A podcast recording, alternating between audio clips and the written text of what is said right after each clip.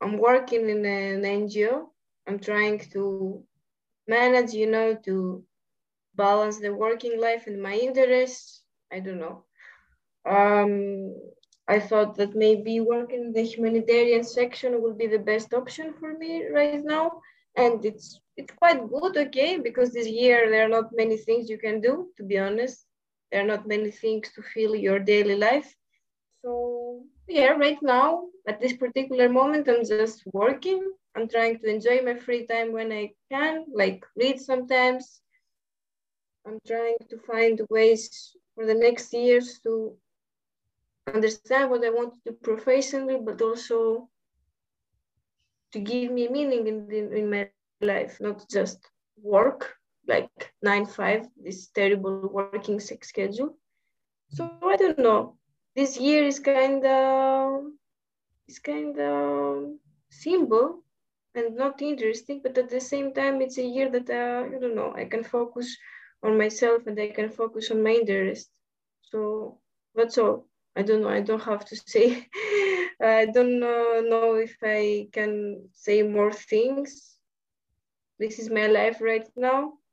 As a person, I, I don't know.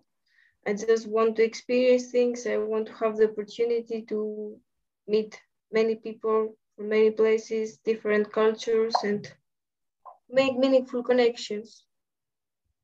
That's all. and it's very nice, no? it's it's nice. Um, I'm sorry because I, I don't know um, since we had the, the the the conversation yesterday today it's a little bit uh, different to have this as a recorded conversation. Um, but let's make the most out of it no? Because we do have the space and we can talk we can do things with the internet. So i think that's that's a nice thing. Um yes and uh, i don't know you kind of sur- not surprised me but this question you know is like wow what can i say right now um i don't know you know you know my my my studies like uh, yeah, I'm a social scientist in general. I'm trying to I'm trying to put the theory, the things I learned, to understand how I can, with the things I, I, I, I read and the things I learned and the things I study, to understand more of the things that are surrounding us. And uh, it's a constant challenge to understand that, you know, theoretically Yeah. You're theoretically, you know, all of these things in an academic environment, you have all these wonderful conversations when you have, okay? And then the harsh reality when you are trying actually to get out, you know, and live in this society and work, and then you realize that people just don't give a shit for all of these things, most of them. Or even when they say that they do care, they don't really care. So you have to adapt to this and to, I don't know,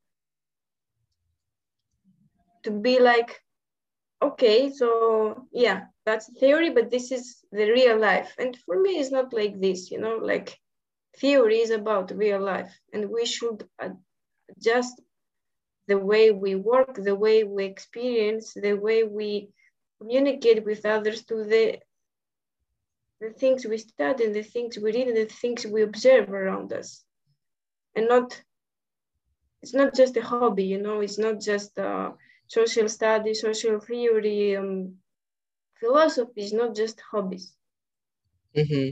it, it, it's, it's, it's things it's things we do but it's things to help our society and to help us grow and evolve more and um, my constant my, my struggle right now is to understand how i can combine my these passions, you know, into my to my life, but to my actual life, you know, to not be another person who is like, yes, I'm working and I'm trying to manage and I'm getting money, and okay, I have also this. I, I read when I have my free time, and I don't want to be another person who is waking up and hating hates its work and. Uh, this is the real struggle right now I'm facing, and I think a lot of people, people with my interests, are facing. How you can combine your passions, how you can adapt to this to this work environment, to this society, but still not be changed by this. You know. I don't know if I it was a bit chaotic what I said, but uh, no, no, no, I, hope, I, I, hope you understand. Um, no, I would say, uh, well, the the last part, well, how can we change? No, uh, that's that's quite hard because even if you go through, um, well, whatever kind of studies you are into, uh, be they um, uh, how uh, concomitant with the with the general accepted view of the world you know of uh, how you should be how you should work what you should do even if you are against that you will still need to you know find some job or so in in in any situation you are unless you are super rich and uh, you don't need to worry about these things and then you yeah. can, uh, you know a communist or something like this um no if you you will if you are like the most uh people in the world you will need to put yourself into the the the system and find a place in in in the world you know so so that's that's that's hard but the i, I think the most interesting thing that i would take from from what you were saying and i mean that's a real um, that's a real question. I think that's very interesting. With with theory, how do we look at theory nowadays? Because you said you were from the social sciences. Um, yeah, how do we uh, in the social sciences? How do we uh, think uh, theory so that it's not uh you know the usually theory is attacked because oh uh, the academics live in their uh, parallel universe. They never come down to the real world and yeah. uh, they just do theory and uh, they make uh, the people adapt to their theory. They so they force people into their own uh, vision of the world. But then you have the other uh, attack that comes from the other side, which says that practice is uh, much more important than theory. So contemplation is just uh, some stupid thing that uh, some guys invented and you should act not uh, contemplate. You should not think about things. You should act.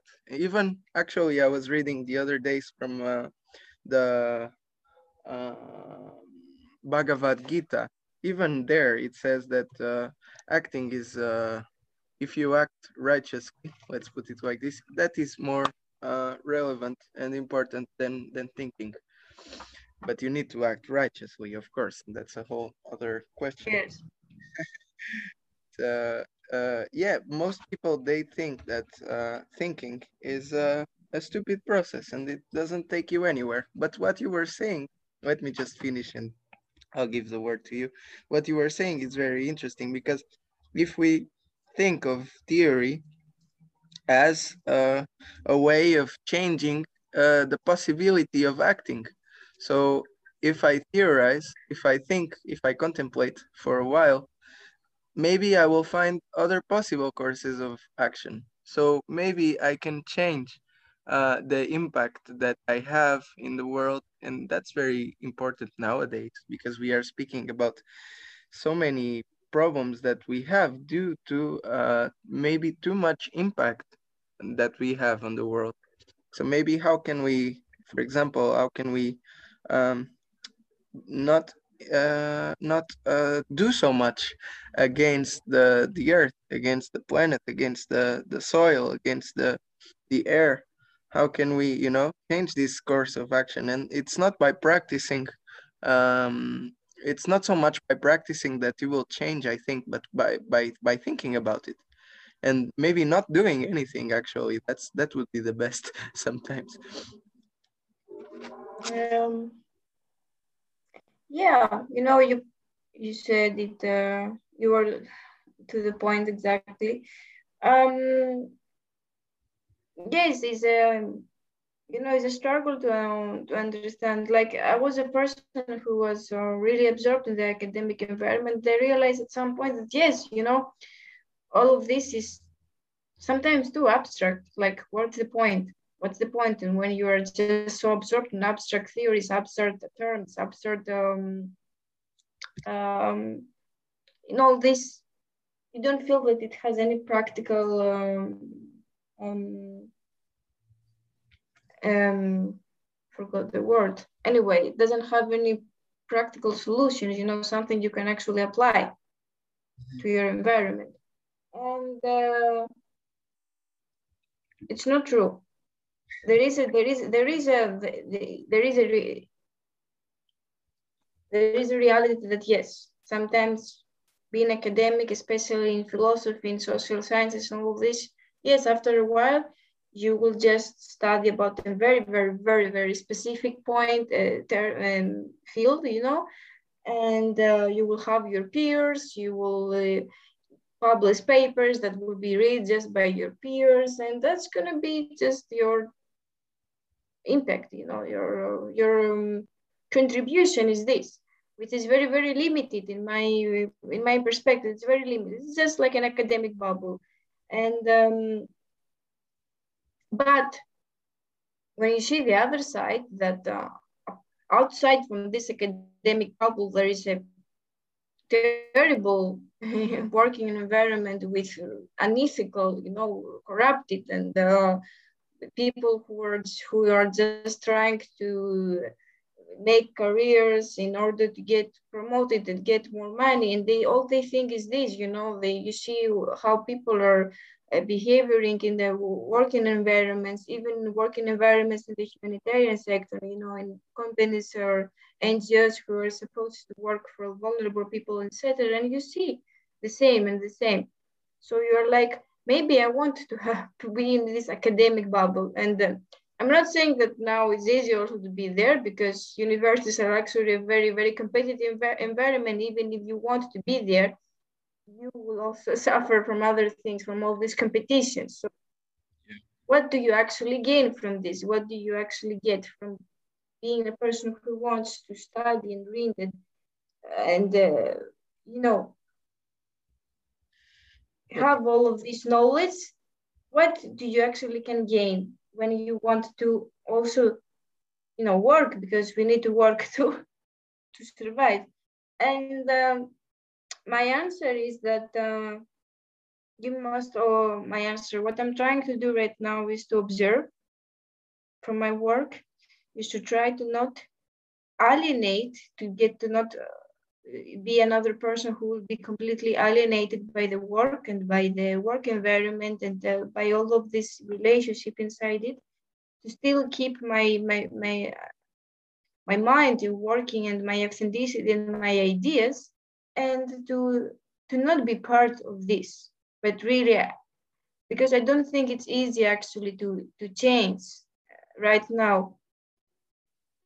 The way we we work the hierarchy the political system all this but we can we we have the we have the possibility to not change uh, to to try to keep ourselves and to keep our, our ideas and to try to build in this environment different kind of relationships, different uh, types of organizations inside this system.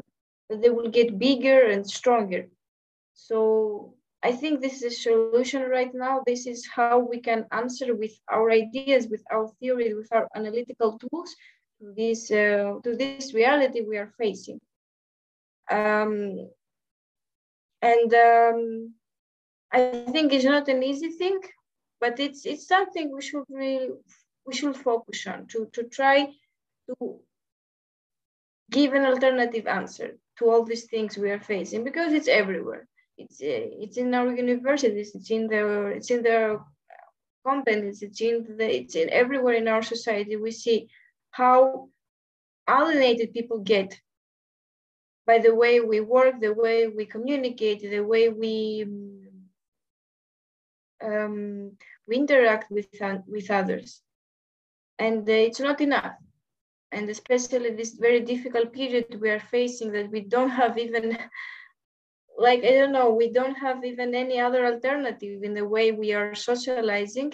It's very important to focus on how how we can not be part of this, but actively not be part of this. How we can um, develop an alternative answer. I don't know, but it's it's a constant it's a constant process. I think. I don't know what uh, what's your opinion about this. Not talk alone. it's uh, I I'm listening, and it, it's um I I do think that in some way you you said you, you talked about the, the academic bubble and it is while it is true that um in the like the universities have been taken over by by the capitalist mode of uh, uh, reproducing um, things, capital, and uh, so the the best minds of any university nowadays will uh, be uh, funneled through through and to uh, large mega companies, and will be doing the work that they these companies want them to do. But while that is true, uh, it is also true that uh, since, um, and you are Greek, so you also have uh, proximity to this kind of being uh, since the, the, the ancient times, um, thinking and contemplating and uh, philosophy has been a kind of uh, bubble. So you had the ancient philosophers who would travel like um, whatever was needed to to get to a library. So they would cross the sea, mm-hmm. find the library of uh, Alexandria, or the they would go to uh, they would go to uh, Mesopotamia to to visit the libraries of ancient Babylon, or you know. So so this was um, it, it it's it's never been like even in old Alexandria. Uh, when when it was the great times of the library and uh, somehow it got democratized knowledge got democratized in some way not really but in some way more people would have access to it. And there was a great movement of thinkers and uh, you know philosophers and astro- astrologer astrologers and people who were researching and finding and uh, looking at the stars and the sky and thinking. Um, even then it was a small uh, part of, of, of the population who was doing that. Uh, so in some way, it, it has always been uh, a uh, uh, thinking and uh, has always been a, a, a, kind of a small small group of people who would do that, while most people are are are are in action, not so much in contemplating. Um, but uh, yeah what so so what that what what i would say to that is that while that is true uh, we do have a, a kind of we do have a situation nowadays no? We do have a situation like all of us are are going through um, this kind of uh, strange uh, movement uh, that has been uh, uh, that COVID has been leading, um, mm-hmm. you know, with changing uh, reality in some way. Like we have a changing reality, and we have uh, we have many, many, many problems to to uh, to think about. Um, it's not just one or two, but we have many. Um, but it is true that even if you go into uh, some kind of very specific like uh, for example if you are researching in uh, anthropology maybe even even if you go through very specific uh, uh terms and ideas it is true that if i will read it uh, maybe and if it does have a, a proposal for for changing maybe uh, when i will read it i will change my behavior i will change how i not so much behavior but i will change how i relate to the world and and that's that's very important i think that we um, that we don't stop uh, researching and thinking and contemplating just because um, people want us to go into action um, to you know reproduce the state of things um, that being said of course the problems are are way too big. And uh, since you are since you are working at this refugee thing, uh, refugee camp, I would also like us to think a little uh, about that. And uh, how how is the you know how how can we relate? How do we learn to relate to the other that that comes to us for um, for uh, for help you know that the other that comes to us. And and many times it is true that it's it's it's our government who have created that situation in their uh, home place. So that's that's maybe sometimes why they come to us you know because we have caused situation uh, when we bomb uh, uh, some country.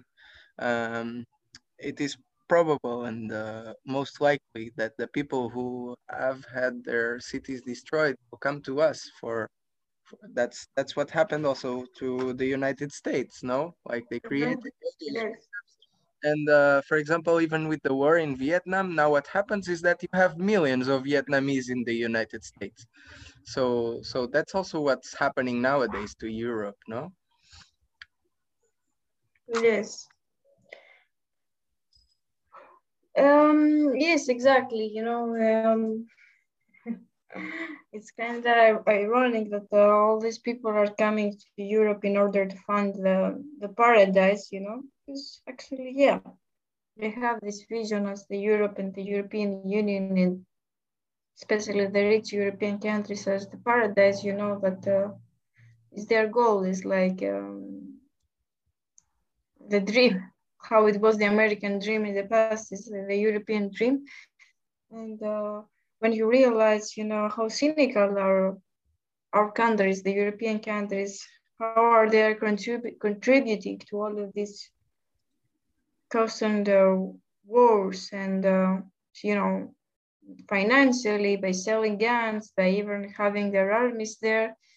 Yeah, you understand uh, the, the hypocrisy we live in and um, be honest, uh, the humanitarian sector is a big part of the problem because uh, comes also from uh, like if you think about it, most of the big humanitarian NGOs like the international organizations, they are based in countries like um, the rich European countries like uh, Switzerland, like uh, Denmark, like uh, Norway. You know, so yeah, it's just like another um, in my perspective, it's just a lot of money are involved. You know, like they get huge funds just to show a humanitarian to pretend they have a humanitarian face, but uh, the cause and the, the aim is to not have humanitarian NGOs because they're part of the problem. You have them because you're continuing to contribute in, in the situation that bring all these people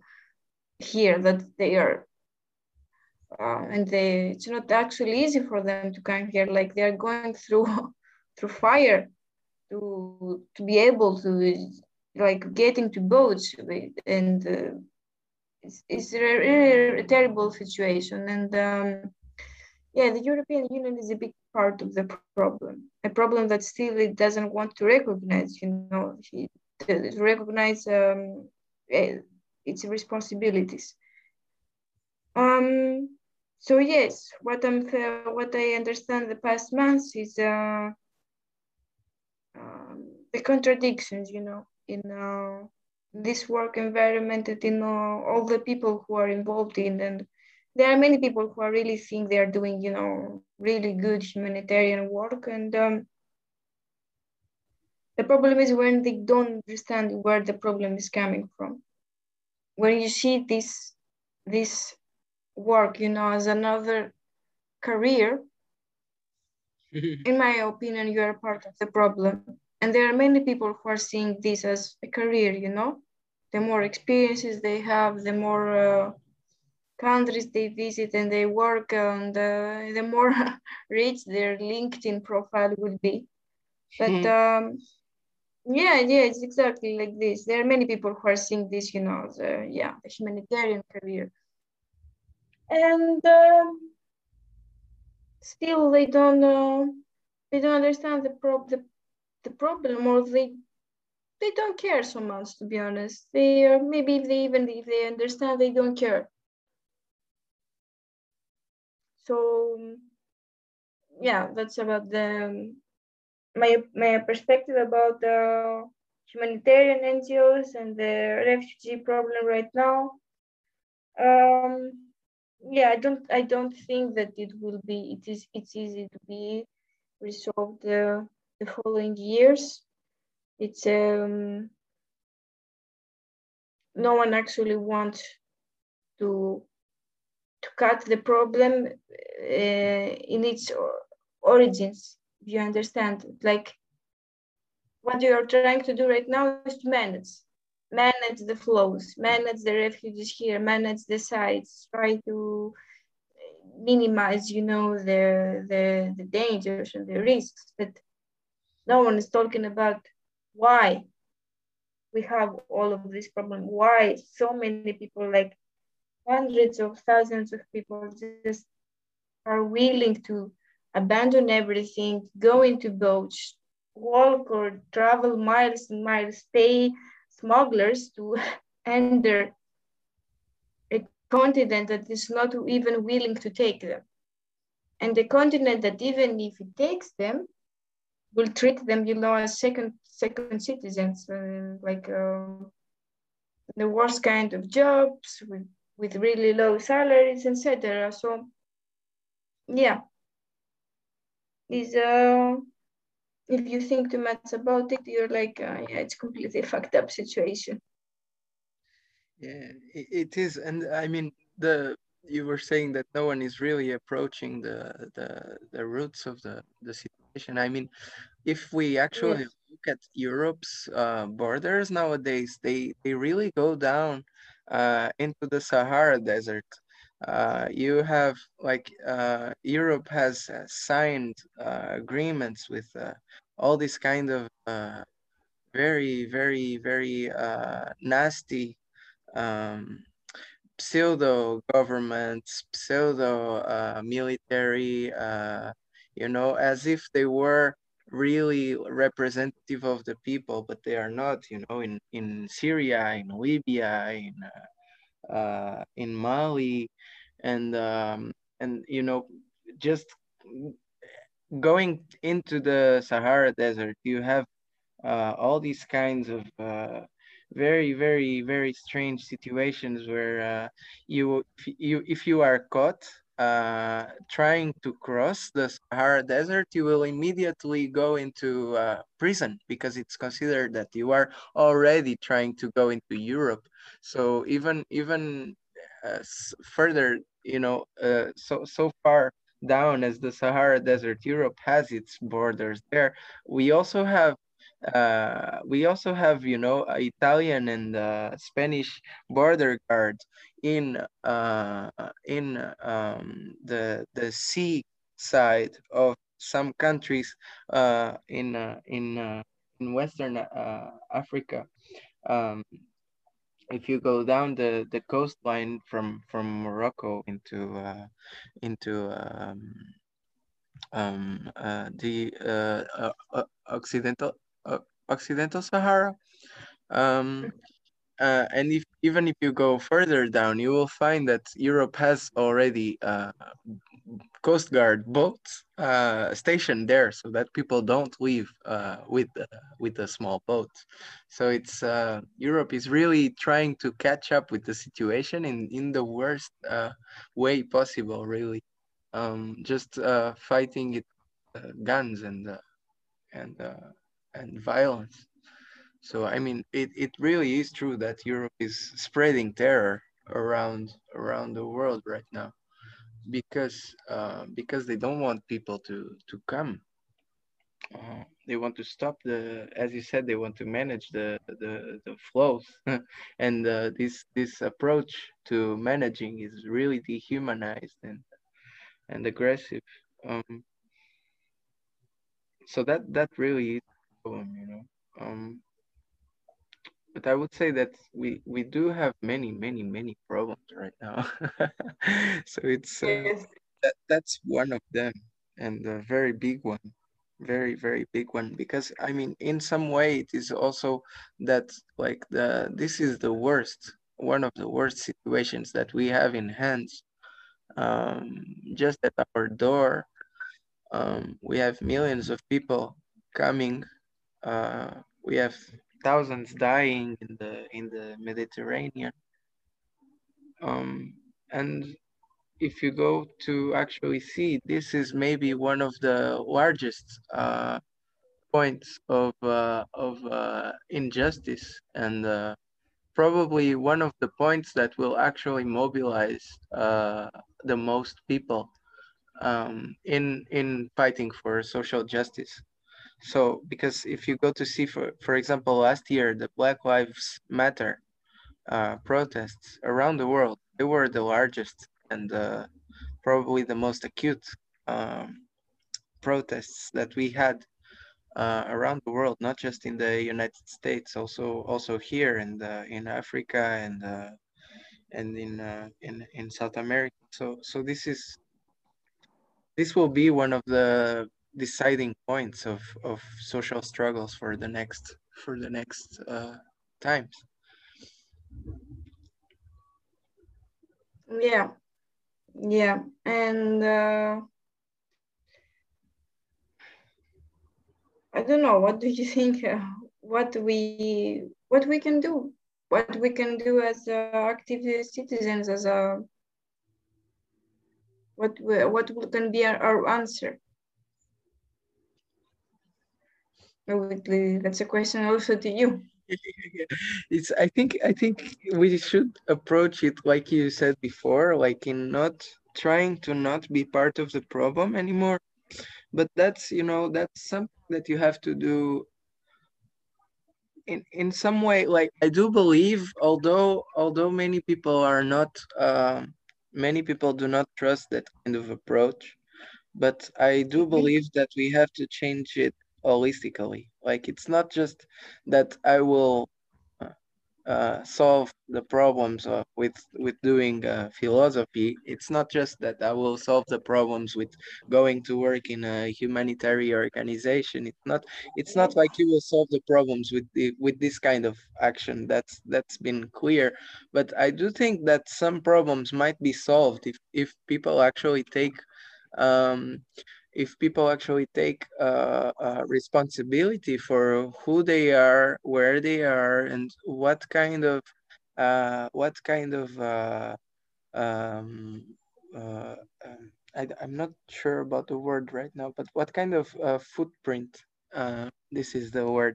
What kind of footprint they are leaving in the in the in the planet? Like because I mean, of course, I will not solve the the refugee problem by reforestating my city or something like this. But, um, well, I think I should look at both, you know, as one because we really we really have a damaged uh, planet right now. We have uh, we have a damaged planet with uh, um, with uh, you know we have the sixth extinction uh, as it has been named and called, and uh, it hasn't yet um, it hasn't yet been accepted generally that we are going through a sixth extinction. That yes. uh, most of the species, like 60% at least of the species that we knew 40 or 30 years ago, they have disappeared. Of course, we will continue to find other species. We don't know all of them. Of course, we will continue and maybe there are even more, who knows? But we are going through a mass extinction of life on Earth. We are going through a uh, uh, criminal, criminal ecocide that is being, uh, you know, I don't separate the ecological situation because most people, maybe you can tell me a bit more about this, but for what I understand, many of the people who are coming in the doors of Europe and who are uh, going through all this situation, they are leaving their countries uh, not just because of social problems, not just because of war, uh, but also because of environment changes. Uh, also because they, they, they, they cannot plant anymore in their in their uh, place. They cannot plant. the earth has been dry you know it's dry so you cannot you cannot you cannot live in a place that has dried up, if your river has disappeared, and if you are a fisherman, you cannot fish anymore. So you will have to move on to something else.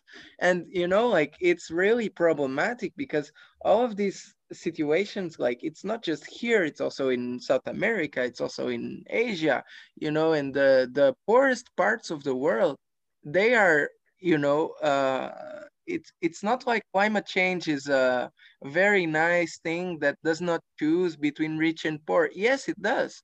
You know, climate change has been affecting the poorest uh, population, and it is a cause as well already. It is a cause of social uh, of social problems, of poverty, of uh, hunger.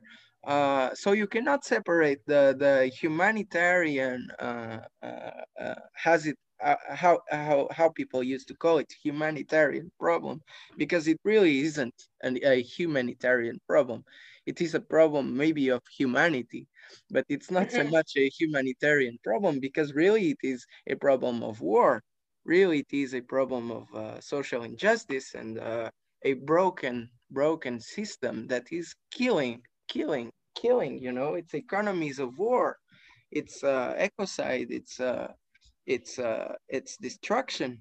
So if you have, if you have, for example, Bill Gates nowadays, or if you have these guys, these multi-billionaires who are becoming richer and richer, you know, I just read a couple of them. And, and these people, by the way, they became yeah. like, I don't know, two, three times richer in this global pandemic yes, when yes, yes, that's, what I was going to say. You know that in 2020, the billionaires, they increased their wealth by 3.7 trillion dollars. And the poorest people in the world lost a total income of 3.9 trillion. So the guys are actually profiting from from people going into unemployment, you know, of losing money. So like they are keeping the money for themselves. They are keeping things for themselves, and all the while destroying the planet. You know, Bill Gates wants to kill mosquitoes nowadays. He says that mosquitoes they are not uh, they should not be part of our wonderful planet you know they, so because they carry disease blah blah of course but you know he wants to kill them off because they should not be part this is really what he says in the in the video they should not be part of this wonderful planet. So if you apply this kind of thinking you know into into everything if that guy applies this kind of thinking into everything he really doesn't care that people die. He really doesn't care what his actions will lead to. So if he's uh, through his action industrial agriculture destroying a country um, and he has his hands deep, deep, deep in Africa. If he is destroying a country, he doesn't care that millions of people will probably in the next few years lose their uh, lose their wealth, lose their plants, lose their uh, rivers. They don't care. So I think the problem is really that they don't care, you know, and uh, and I mean of course how do we how do we take on these these these these problems? Well I, I think we need to really change the way that we relate to to the earth you know? It should start as uh, I, will not say ecological but i will say it should start as thinking of the planet of the earth thinking of the earth as our you know we come from the earth and we will die on the earth and really we need to take care of life on the earth. We yes, because actually, the, the uh, because actually it's, it's affecting us most of all, and uh, we're not seeing uh, we're not seeing uh, anymore as our home. The way we we we build our cities, the way we build our societies anymore is not sustainable. And I'm not talking about here about uh, sustainability, you know, and all these uh, how you can have a more I'm not talking from this capitalist again uh, perspective. I'm talking like it's not sustainable anymore for us, like even psychologically, mentally speaking, to live like this. It's, it's making us every day more and more sick, you know, like really we cannot function properly as humans. Yeah. We cannot function properly in this work environment, in, the, in this environment, in these societies. Um, uh, and uh, well, I will add to your words that maybe we should seek for to to, to decentralize you know this idea of decentralized uh, big cities live in smaller communities but in functioning communities. Uh, the last year year i think i'm more and more close to this kind of uh, idea you know how we can actually this live in decentralized communities communities you know communities will, that will have everything that we need in order to have the benefits of the um, the big city or, or, or, or the society. So how can we actually not just escape, you know, like I don't want this anymore, so I'm gonna be just a nomad who is living in community. How we can escape from this, but to build something new, something more function, who is more, is more function than the paradigm so I think the um, the idea of decentralization is is something that can really give us um, um, some solutions to what we're facing right now. Um, I don't know what's uh, your perspective about the decentralization and um, if you think it is it is something that we can actually seek, that we can actually try to uh, to build um, if, or if or if it's just something that like another form of escapism. And uh, is it also better to i don't know to just have forms of escapism from this from this reality right now because I realized that in this year, yeah, a lot of people actually just want to escape from this, you know? Yeah. And that's an anthropological problem as well, no? Like uh, people having generally the feeling that they want to escape uh, whatever yes. they are living on and through. Um, well, I would, I do. Uh, I do believe that um, a big uh, change would come. Uh, well, I still let let me just take a note before I continue that maybe that's a very uh, uh, European problem that we have right now with the empty villages and full cities. Um, of course, in uh, Africa, and uh, in Africa, you have gigantic uh, megalopoly. Um, but you also have uh, very uh, big uh, problems with uh, poverty. So I think the city, the city, the industrial city, um, it comes with the with the social problems that we know. Um, it comes with poverty, it comes with unemployment. It, it like one thing uh, does not exist without the other. Um, so I think that we would make a real uh, big change if we would. Um, I, I, will not say everyone, but if we would start um, rethinking the possibility of having smaller, uh, smaller communities, um, more a bit more tribal maybe. Um, I'm not. I'm not so much like. I will put it like this. Many people now are also um, talking about this like uh, from from from here to there like i think maybe everywhere actually people are thinking like oh we should go back to the village uh, you know like this uh, mm-hmm. urban this urban uh, this urban um, dwellers uh, you know uh, of our generation that don't know anything about uh, actually the earth. We just know you know like it's easier for, for our generation to uh, know um, what kind of products come from the commercial center than what kind of uh, uh, fruits come from the earth you know? Like so it, that's a real problem that we have right now you know? Like people don't know about uh, plants people don't know about forests people don't know about rivers. And even in the last conversation that i had with my friend from cabo verde well we were also talking a, a little bit about this because uh, this kind of uh, knowledge is that that we need, you know, to to really recover and uh, regenerate and uh, you know um, to take care of the planet. Maybe in a way that we've never known because even our grandparents i don't know how it is for you uh, my grandparents they've they were born in the village not in the city although they were uh, never you know uh, working in the in the earth they were uh, they moved into the city while they were our age. And so it began uh, the urban population in portugal in those years.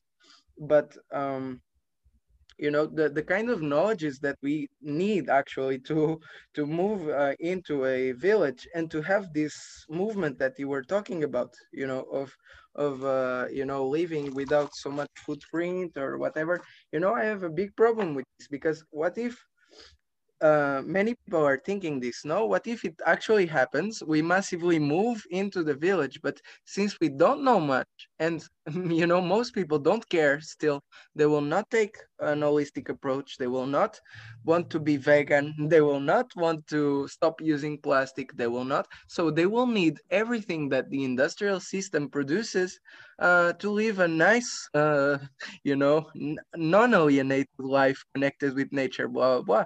But they will still need the destruction of of the planet. So i think that may uh, bring uh, yet a larger problem of destruction if masses of urban dwellers move into the village but they don't know how to live there sustainably you know? They don't know how they will learn really. Like it will take years until those people actually learn and maybe they won't because there is not like uh, uh, the general uh, organization of, of humans is not prepared for um, for um, for this kind of movement. So so that's that there i see a problem you know of people not knowing how to do it. They want to do it. Maybe they will do it but what if they do it and they will you know just uh, continue the the destruction? Because you know if we leave nature alone let's put it like this if we are living in the city maybe we will leave uh, nature alone but if we want, oh, because most people want, no, to connect with nature and go into the wild, well, what do they do? They take their car, they drive a hundred kilometers, they station at some next to some river, they leave a lot of pollution there, they spend the whole day there, they destroy, maybe they put fire there, you know, they come back to the city. So this kind of connecting with nature, but in really the wrong way you know because uh, if you want to connect with nature you will not take a car and drive 100 kilometers you know put more pollution in the air destruction blah blah pollution you will leave plastic in the nature you know? So there i see a problem you know and it's a big one because people are making a lot of trash and pollution. So even when they have the best of intentions like oh i need fresh air to breathe i will go in the forest they will take their car you know so they, they will still continue uh, you know creating problems for nature in this way. So yeah uh, sorry I, I am too long because it really is. Yes i, I have uh, i have comments i have comments on this but to finish and i will yeah. finish your, your your thoughts and I will contribute to what you're saying because yeah, I have say, also comments. Say because I've, I've I, I think I made my point. Yeah, you know what I I agree with with your points and um, I think it's important to to to make a distinction between um you know I'm not part of this kind of romanticization of the village life and the rural life because it was not it is not an easy thing. It was not an easy thing. This is why people left from villages left from the rural environments because they seek they wanted to have a more easy life a more convenient life in big cities and um, a life that they could afford also more things economically speaking. And I don't want to romanticize the past. I don't want to romanticize uh, a way of living we had in the past because that's not the point here. Uh, the way we lived before was very difficult. The, the societies, also the cultures in the rural environments are uh, cultures and the I'm um, I don't want to be part of, you know, the behaviors and the um, the anthropological uh, uh, behaviors you could you could you can see still see in the real environments are different. Like the people are even more um, um, um, their ideas, you know, like their uh, let's say more um, how can you say this? I don't want to say right, right. I want to say that uh, they're not so progressive anyway. Mm-hmm. You understand? In the people in villages, for example, because um, they didn't have the opportunity to, yeah, they're more conserv- conservative, let's say. So the mm-hmm. life in the rural environments was also a, a, difficult life for for women and different life for different people. It was a difficult life. And this is not a paradigm, the way we lived in the past. My point is, and what I, um, what I think is a challenge nowadays is to understand that what we're having right now, the huge cities we build, the, the alienation we are facing inside these cities is not also something that give us any fulfillment anymore. And we should try to find the middle ground between them.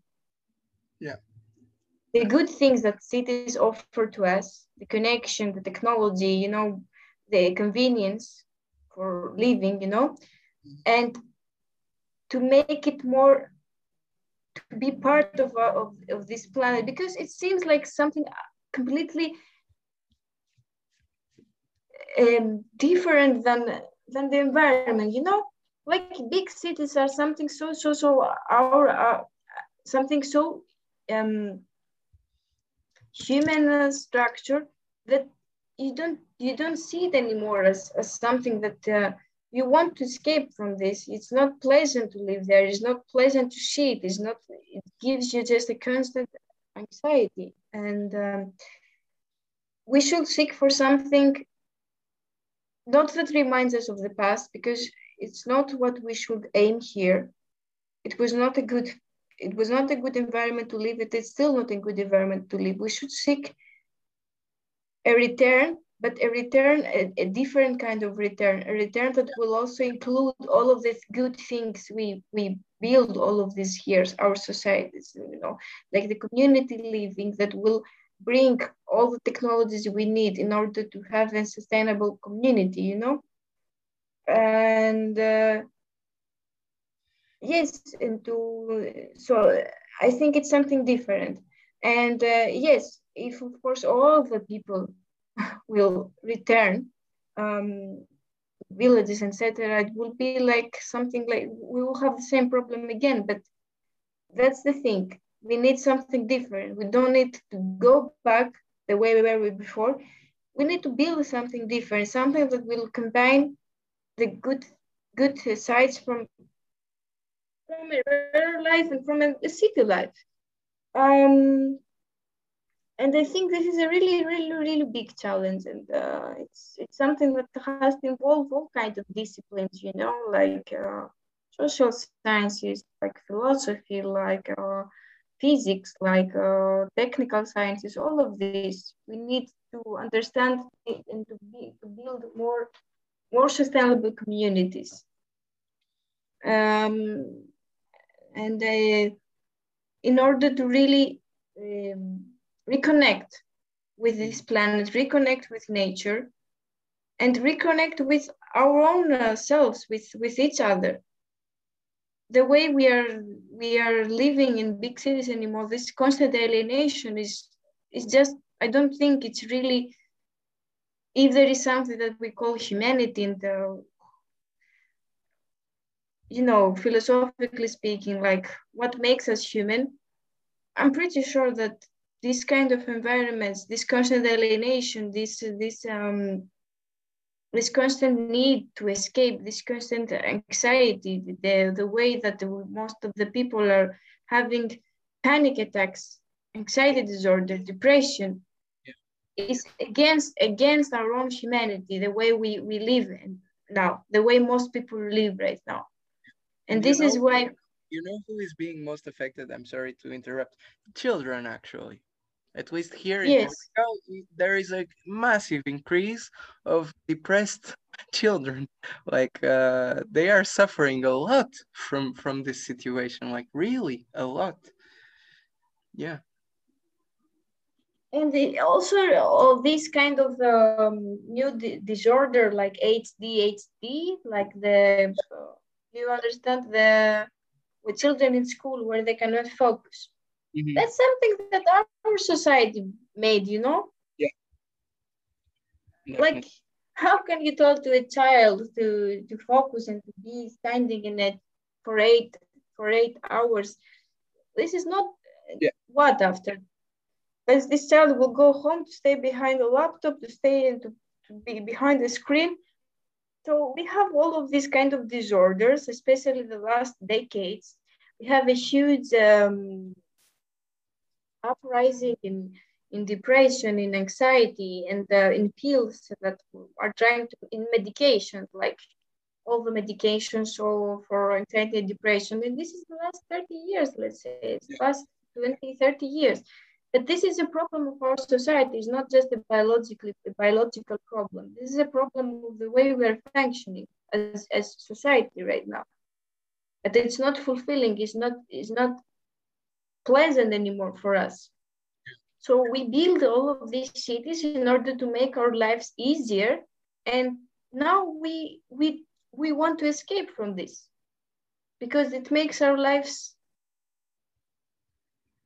without any colors, uh, just difficult and uh, anxious and all these constant movements and it's against it's against um, yeah, I can say that I do believe it's really against how the way we are functioning as humans. We all of us, we have also some biological aspects like uh, we need to rest. We need to to enjoy something different, to enjoy sounds, to enjoy colors, to enjoy silence, to enjoy all of these things that are, we cannot afford anymore. We cannot find anymore. It's it's a, it's a it's something. It's a, it's a basic need. Something that uh, really can give us um, um, I don't know happiness. You know, just simple, simple, simple things. So yeah, I think. Uh, we are not going to this direction. We are going to enter to the a different direction, even if um, a lot more and more people and uh, yeah, and politicians are acknowledging the problem, we are still not doing anything towards the good direction. So the answer should be should, should come from the base, from people, from the people who are getting think for to build something different. The answers always is coming from from the base. It will never come, I think, from from the top, and because people on the top are not really affected by this, or even if they are, they are they they are consumed by, you know, by their power and their whatever. Yeah, definitely they are not affected. You know, the the people at the top. I mean, you know uh, in what you were saying i was thinking like um, uh, there was a term that I, i've never researched much about it but i've been you know it's been coming to me more and more. Um, i'm not sure if it's um, associated with something different but i will say it as uh, concrete utopias and where i see it you know like uh, for example if i were to uh, you know start uh you know what's been called the the gardens the urban gardens the victory gardens. Uh like if i would if i were to start a garden in front of my uh building you know if i were to you know take the shit uh uh uh, uh grass off which is you know consuming a lot of water and you know that's not real that's been planted just to be there. And uh, they have you know the city hall is paying like a, a giant uh, uh, uh, uh army of, of of guys to go there with their machines and and cut off the the plants. So it's not they are not uh, you know they really what they what what i think governments are doing and this is the the one of the largest problems I, I think we actually have and we don't notice it. But what i think the government are doing and the all these big companies what they are doing is kind of destroying any hopes uh, of the planet to work by itself of the earth to work by itself of the of the of life to regenerate in some way. Like we really have let's say we have the gigantic cities and the the air pollution is a terrible problem. We have 8 million people dying uh, every every year of air pollution. That's much more than the covid deaths in one year. So that's really a larger problem even than covid you know uh, air pollution really like 8 million people are dying each year because of that. And uh, if we have polluted cities you know the only only solution that we have to you know stop that and change that is to let nature thrive in the city. You know it's to have more plants more gardens more trees you know more uh, animal which will uh, give us that, that air that we desperately need, you know, to breathe in the city. And we need to stop using cars so much, for example. But if you have, you know, a, a, an army of men with machines uh, made to cut plants and trees, and the, the actually the city hall pays them for each day to, uh, you know, get up at 6 a.m. Uh, to go and cut all the plants that are growing in the gardens of the city, well, then you will not have any possibility of regenerating because th th those guys are paid to cut it. You know, they're, they're doing their job, but they're killing off the, the, the plants and the trees. And, you know, so, so I think any possibilities of, um, you know, if I were to go and plant some, some, some food in the gardens uh, next to my building, you know what probably would happen is in a week it will not be there because the guys went and cut it. They didn't they didn't even notice. You know what i mean? So i would have to camp or something there you know? I, I would have to put a tent there and say no you will not cut it because i'm growing a garden. And what would happen after?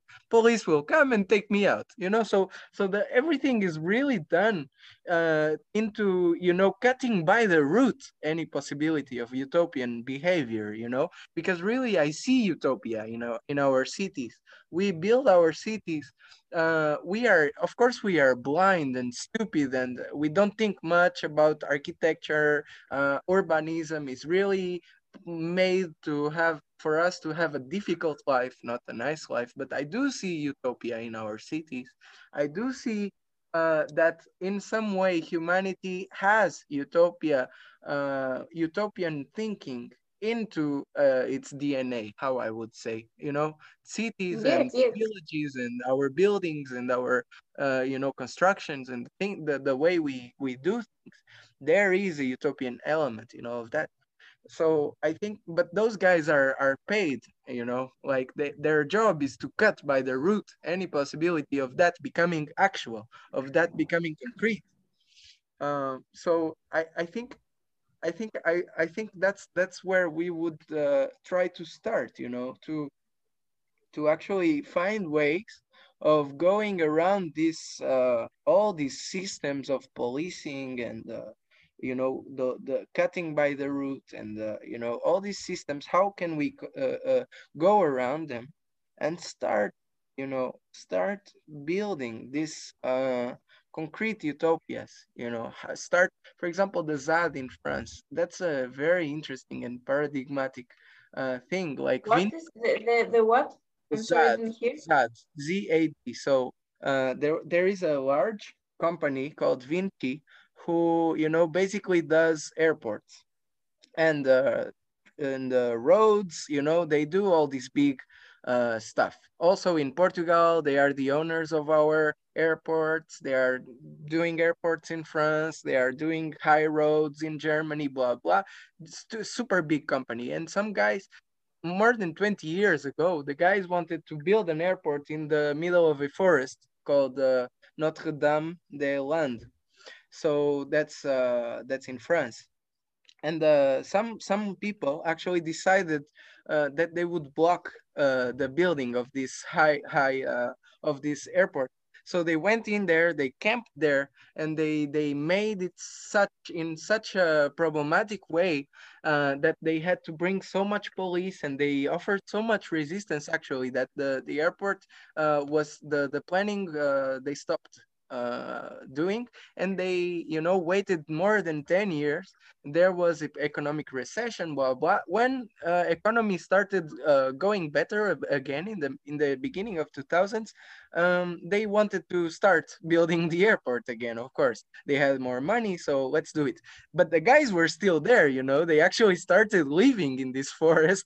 They built houses blah blah all illegally. And uh, again every day until today you know the airport has been canceled you know there is no airport there. There won't be. It's been canceled and police still is fighting every day until today.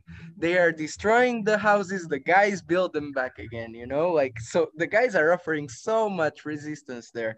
And and that's what i would call concrete utopia no? Like the guys actually they had this plan. They saw a window of, of action. They saw an opportunity. They took it. Until today they have been resisting you know and uh, with all the struggle that that that that comes with that you can go to jail because it's illegal you know like uh, you have the guys will destroy your house you have to build it back again. But you know they learned to build a house in one day just with wood and so the while the police destroys one house in the same day the guys are building a house another house in another site of that forest. So the guys are resisting you know and uh, why do I say this? Because really we should start, you know, if we make, you don't need many people to for this. Maybe the guys were just 20 or 30 men and women uh-huh. who decided to go in there, you know, and to stop that airport.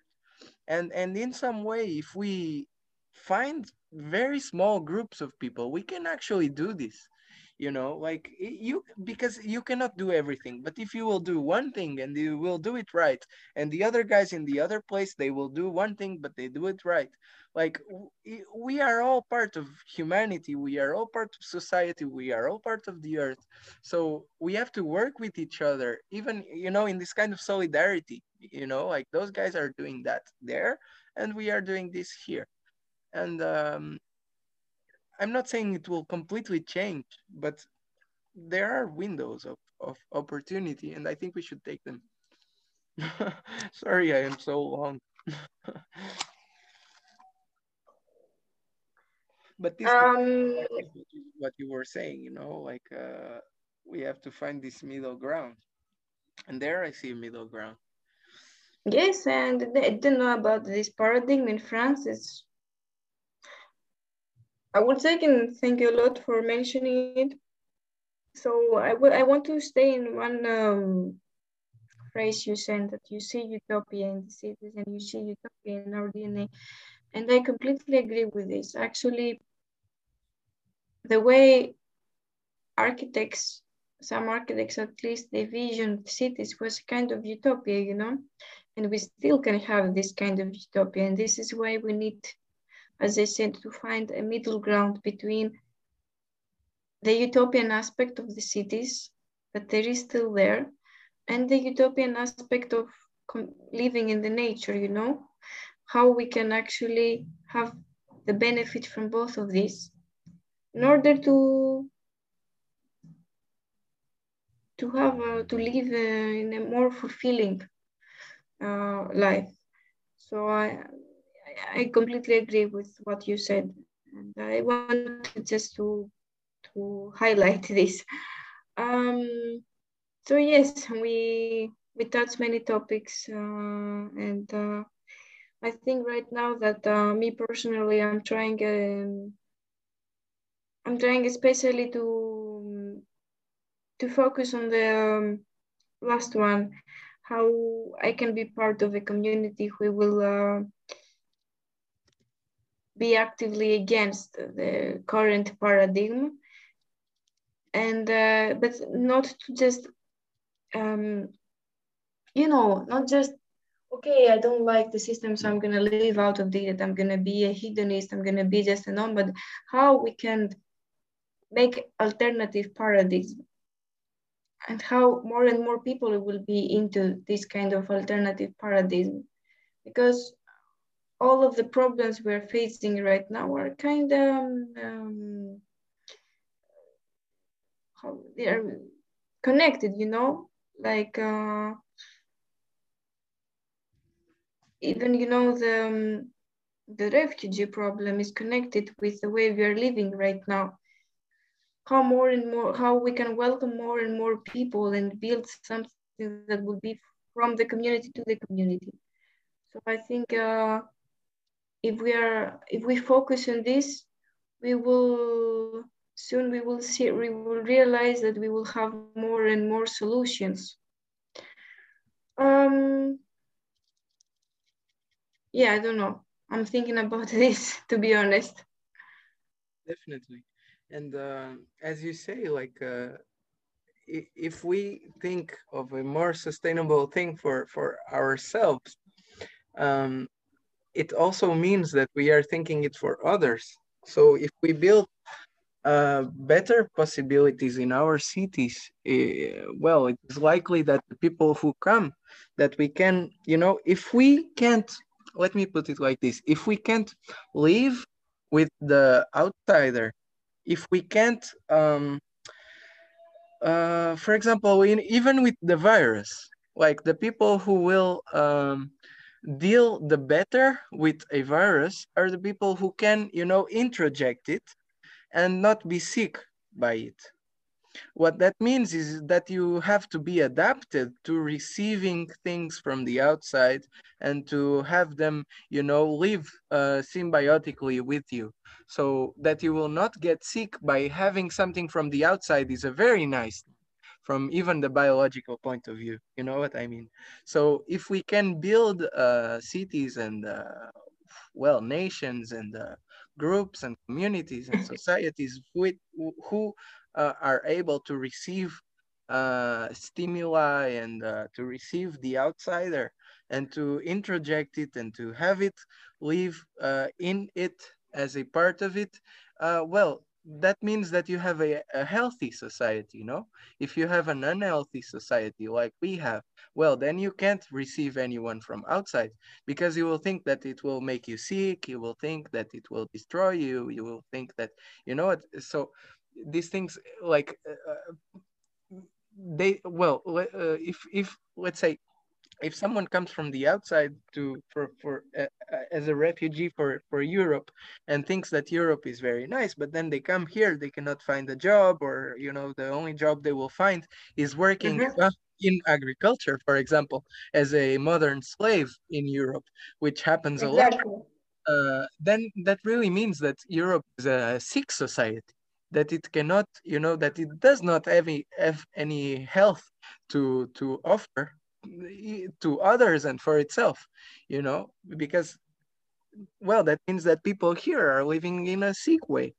Like if we would be healthy we could have healthy jobs and healthy society and healthy uh, cities. And people could come and they could be a part of it you know? They could even you know make it better. Um so yeah that's that's really something that we have to think about you know? To to you know thinking about health but not just in this thing oh we need a vaccine we we need to stop the virus blah blah. No really that that shows us how sick we are. Like uh, when the you know it was very interesting when covid started and you know the richest part of italy which was supposedly the part that would uh, do better you know in this situation they were the ones who had the most deaths so that really shows how how that part you know the northern italy really they they have all these you know development industrialization in milan and all those cities and they have you know all of this but then they they fall sick very easily with the virus and they they, they cannot deal with it they, because they privatize the hospitals because the cities are full of air pollution because you know so so people are more fragile to to the virus and and i think that really we really need to rethink what health and a healthy environment mean for us. It's not just being rich it's not just uh, you know like having industrialization and cars and uh, you know all of this is making us sick. Yes yes because as you said uh, this kind of uh, living this kind of environment also it makes us more vulnerable to, the um, the viruses and to modern diseases uh, it, uh, it's like our bodies and our minds are, are more um, fragile right now so yes uh, I don't have anything to. Uh, to add. I just uh, I think we both uh, really um,